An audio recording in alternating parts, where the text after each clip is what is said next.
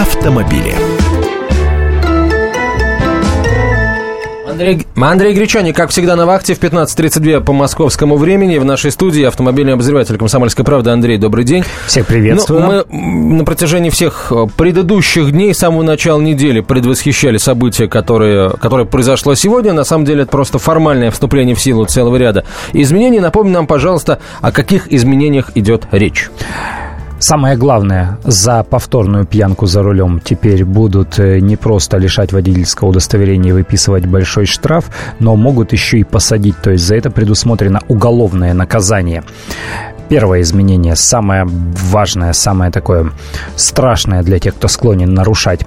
Второе изменение связано с правилами оформления дорожно-транспортных происшествий, с правилами оформления аварий. Гаишников теперь вызывать на место аварии не обязательно, и связано это не только с Европротоколом, но и вообще с изменением процедуры оформления аварий. То есть, если авария не страшная, то есть в ней никто не пострадал, нет жертв, нет пострадавших людей, то можно и без гаишников обойтись. Это второе важное изменение. Третье важное изменение касается пешеходов. Им теперь нужно светиться по ночам, но не как э, медузы, а при помощи фликеров или световозвращающих элементов.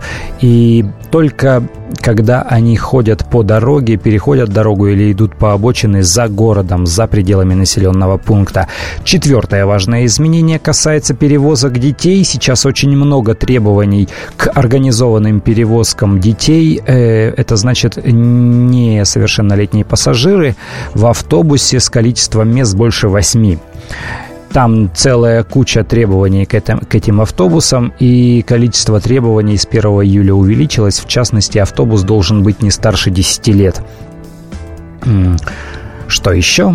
И Пожалуй, все, по-моему, ты перечислил все самые основные. И самые основные я перечислил по части, да, правил дорожного движения и наказаний. Есть еще важное изменение, которое касается ОСАГО. Теперь полисы ОСАГО можно покупать не только в бумажном виде, но и в электронном. То есть не вставая со стула, не выходя из дома, можно заказать полис ОСАГО через интернет и не дожидаться, пока вам доставят какую-то бумажку, а прям так и ездить. Гаишники сами будут проверять по электронным базам данных, застрахованы ли вы. Но, как всегда, больше всего вопросов, больше всего сложностей вызывает э, новшество, касающееся э, справок э, с места ДТП. Э, можно или нельзя покидать место ДТП без вызова ГАИ. В общем, у водителей постоянно, перед водителем постоянно дилемма.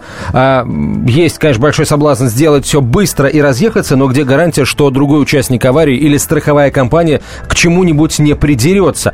Вот давайте послушаем мнение на этот счет начальника управления правового регулирования регулирования ГИБДД России Юрия Шакирова. Определены три основные вещи. Первое. То, что с места дорожно-транспортного происшествия в случае, если есть пострадавшие, водители не имеют права уезжать и оформляется в установленном порядке случающимся Вторая позиция – это когда дорожно-транспортное происшествие без пострадавших и их участники согласны с конкретным виновным в данном происшествии и согласны с обстоятельствами происшествия. В этом случае они могут оформить извещение и таким образом оформить это дорожно-транспортное происшествие. Третья позиция, когда нет согласия участников, они должны обратиться в подразделение госавтоинспекции по телефону и в дальнейшем действовать по указанию сотрудников. Это был Юрий Шакиров, начальник управления правового регулирования ГИБДД России. Вот приношу извинения за не совсем, э, так сказать, эфирное качество этого материала. Но э, вот не, не всегда, к сожалению, удается сделать так, чтобы всем все было понятно. Но это просто очень важное было заявление ГИБДД. Э, вот кстати, сам факт того, что идет разъяснение такое активное, говорит о том, что в ГИБДД тоже понимают, что это все, это все очень важно. А потому что шумно там было, где мы разговаривали с Юрием Камиловичем, и действительно вещи он говорил очень интересные и очень важные, потому что есть буква закона, а есть э, способы применения всех вот этих алгоритмов на практике. Для водителей все это будет новым, и для гаишников это будет новым. Но самое страшное, вот то, что ты говорил, э, ключевые слова здесь страховая компания, потому что общая логика очень многих нововведений и изменений, связанных с э, регулированием дорожного движения, они подчиняются она подчиняется одной и той же цели, одной и той же теме. Переложить груз ответственности за автомобиль с гаишников с полиции на, собственно, автовладельца. И целая куча, целый ворох изменений связаны именно с этим. Помните, у нас же раньше, э, у нас раньше доверенности были доверенности отменили как ненужный э, документ. А почему? Потому что гаишникам неинтересно контролировать, разрешили тебе ездить этой, на, на этой машине или не разрешили. Это вообще не их проблема, это проблема собственника. Пусть он разбирается со своим автомобилем, со своей собственностью и с тем, кому он разрешает, а кому не доверяет ездить на своем автомобиле. Э, то же самое и здесь. Они говорят о том, что если произошло серьезное ДТП, если кто-то пострадал, если есть жертвы, то это безусловно безусловно, дело государства, дело полиции. Но если столкнулись две машины, ну просто один зазевался, а, а второй э, не, не удержал там дистанцию, интервал, не посмотрел в зеркала и так далее, то есть не отреагировал адекватным образом, бац, столкнулись. Ну, чуть-чуть они там железо помяли. Причем здесь полиция, это государство здесь причем. Тут дело конкретных людей и их конкретной собственности. Пусть они сами и разбираются со своей собственностью. Вот такая логика сейчас у государства и, и у полиции в частности. Они не хотят приезжать на место ДТП, когда там две машины столкнулись и чуть-чуть железяки покорежены это дело двух водителей и дело страховых компаний, которые будут им выплачивать э, деньги, которые будут э, возмещать им ущерб. Но страховщики, страховщики, они же не отпускаются, они не хотят, чтобы все их взаимоотношения замкнулись на, собственно, информацию от водителя. Они водителям не верят. Им же нужно деньги вернуть, когда они забирают деньги у водителя, когда человек приходит покупать полис. Э, они, конечно, с радостью. Они и чай, кофе предлагают в офисе и спрашивают, не сделать ли там кондиционер попрохладнее или потеплее. Э, тогда все очень вежливо, красиво, доброжелательно.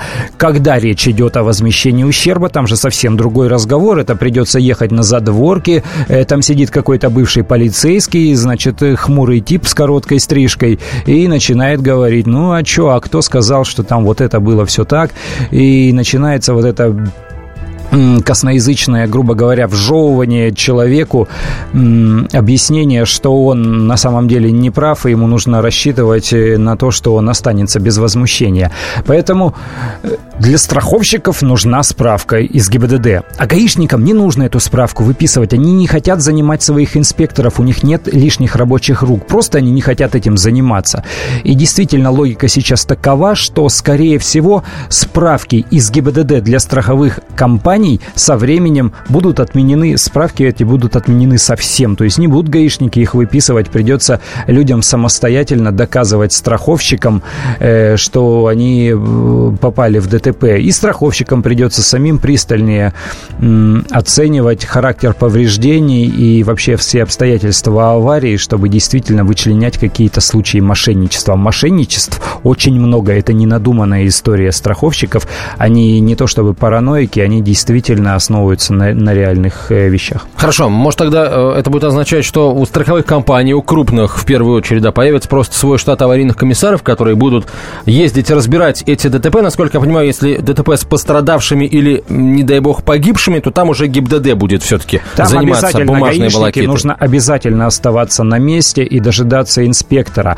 Лишь одно условие, при котором можно покинуть место ДТП в случае с пострадавшими, это когда, ну, допустим, где-то далеко в лесу, на какой-то глухой дороге, где нет никаких попуток, а, а человек пострадал, его просто нужно доставить э, в медучреждение, его в больницу нужно отвезти. Поэтому придется его посадить в свой автомобиль и на своем автомобиле, покинув место ДТП, уехать, доехать до больницы, сдать этого больного пострадавшего, но потом тут же обязательно вернуться на место ДТП для того, чтобы дать возможность гаишникам оформить аварию на месте. Это единственный случай, при котором можно покинуть место ДТП э, в случае аварии с жертвами или пострадавшими. Вот в остальных случаях стоите на месте, никуда не двигайтесь, ничего не трогайте. Андрей, у нас минут до конца эфира. Расскажи, пожалуйста, про фликеры, в каких э, ситуациях э, ношение фликеров будет э, желательно, а в каких обязательно? И каковы штрафы? Желательно в темное время суток у дороги, на дороге всегда обязательно с 1 июля. И невыполнение этого требования наказывается штрафом в 500 рублей за пределами населенного пункта. Если дорога за городом, за селом, за деревней, если человек там где-то в дачном направлении или просто прогуливается, он вышел пройти по обочине дороги или желает ее э, перейти по пешеходному переходу, на нем должны быть светоотражающие элементы. Это может быть какой-то брелок, наклейка, нашивка, ленточка, все что угодно, что светится э, в свете фар. До 400 метров э, видимость увеличивается при наличии фликера, если машина едет с включенным дальним светом. Спасибо тебе большое, Андрей. Андрей Гречаник, автомобильный обозреватель «Комсомольской правды», как обычно, каждый день по будням в 15.32.